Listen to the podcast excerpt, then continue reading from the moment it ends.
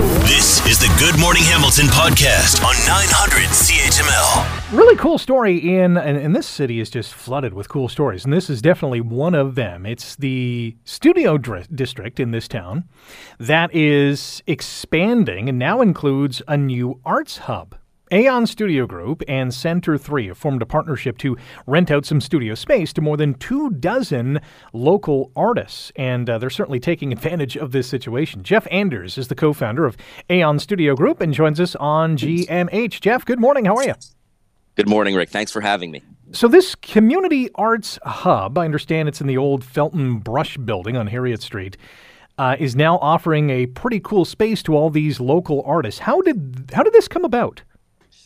Uh, yeah, well, so I guess here's the here's the background. Uh, my partners and I in Aeon Studio Group um, are endeavoring to build a creative industries hub on the Barton Tiffany lands uh, in the West Harbor, right by the West Harbor GO train station.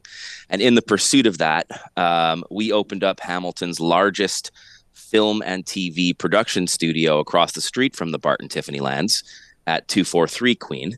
Uh, and that's been operating now for two and a half years and has um, essentially was the first large scale studio uh, in the city and hosted the first ever American film production to base its studio uh, in the city of Hamilton. Uh, that was in the making of Firestarter. So that's so that's some of the context. Um, and then in addition to that, now more recently, in the old Felton Brushes building, as you've said, we've teamed up with the amazing organization Center Three, and we've opened up this affordable art space uh, at 29 Harriet Street, um, which is also within you know a few minutes walk of the Barton Tiffany lands. And the idea is to convert that entire building into a place where artists of all crafts um, can come, have space to uh, to do their work and commercialize their work, um, and it is an inspiring place to visit. Uh, this place for local artists, and as I mentioned, more than two dozen are already there. Is there room for more? There is, um, and so you you you spoke about the more than two dozen people who are renting space, and so they're renting um, a mix of either cl- enclosed studios um, and also open kind of desk space, if you will, or, or open studio space. Mm-hmm. But there's also drop-in space, um, and so it, it hosts it can host people in many different ways plus um, our proposal to uh, to the city, um, which we can talk about, I guess, in a moment, is um, is that we convert that entire building into a community art space. Right now, only half the building is functioning in that way, and our intention is to uh, double the size of it. So, what needs to happen for that to be a reality? We're talking renovations. We're talking funding from the city. How is this going to work? Well, I mean, in terms of no, it's no funding from the city. In terms of uh, in terms of how that building would get converted, um, it's just it is yeah, some renovation and equipping with um, well, just uh, setting it up so that artists could operate there. It, it doesn't require a great deal, um, but it does re- require the financial wherewithal to be able to offer subsidized rent. And right now, we're we're trying to do um, 50% below market rent, 50% what below what these artists could could uh, could rent elsewhere.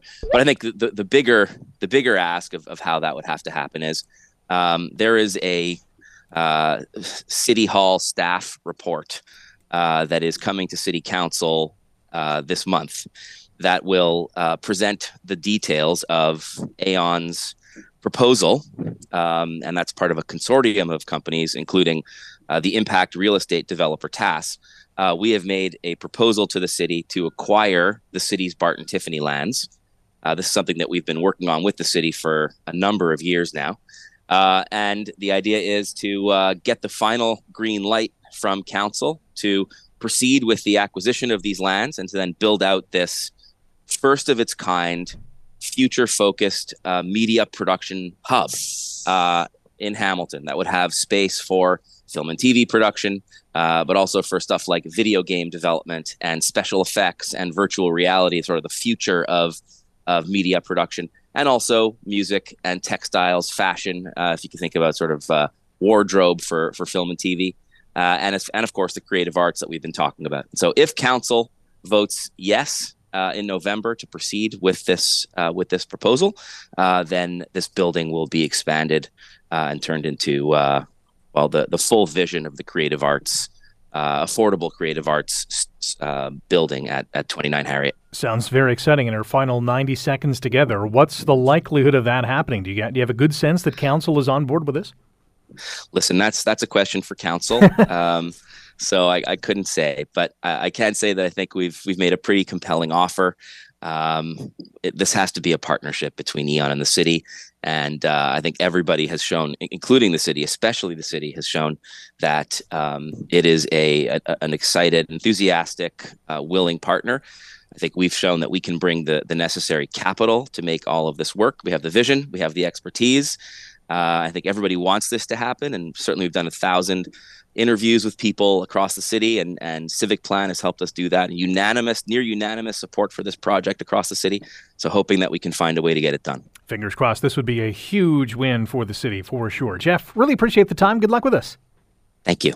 Jeff Anders is the co founder of Aeon Studio Group. You can find out all the details of their plans, and they're big and they're awesome. AeonStudioGroup.com is the website to go to. Thanks for listening to the Good Morning Hamilton podcast. You can listen to the show live weekday mornings from 5:30 to 9 on 900 CHML and online at 900CHML.com.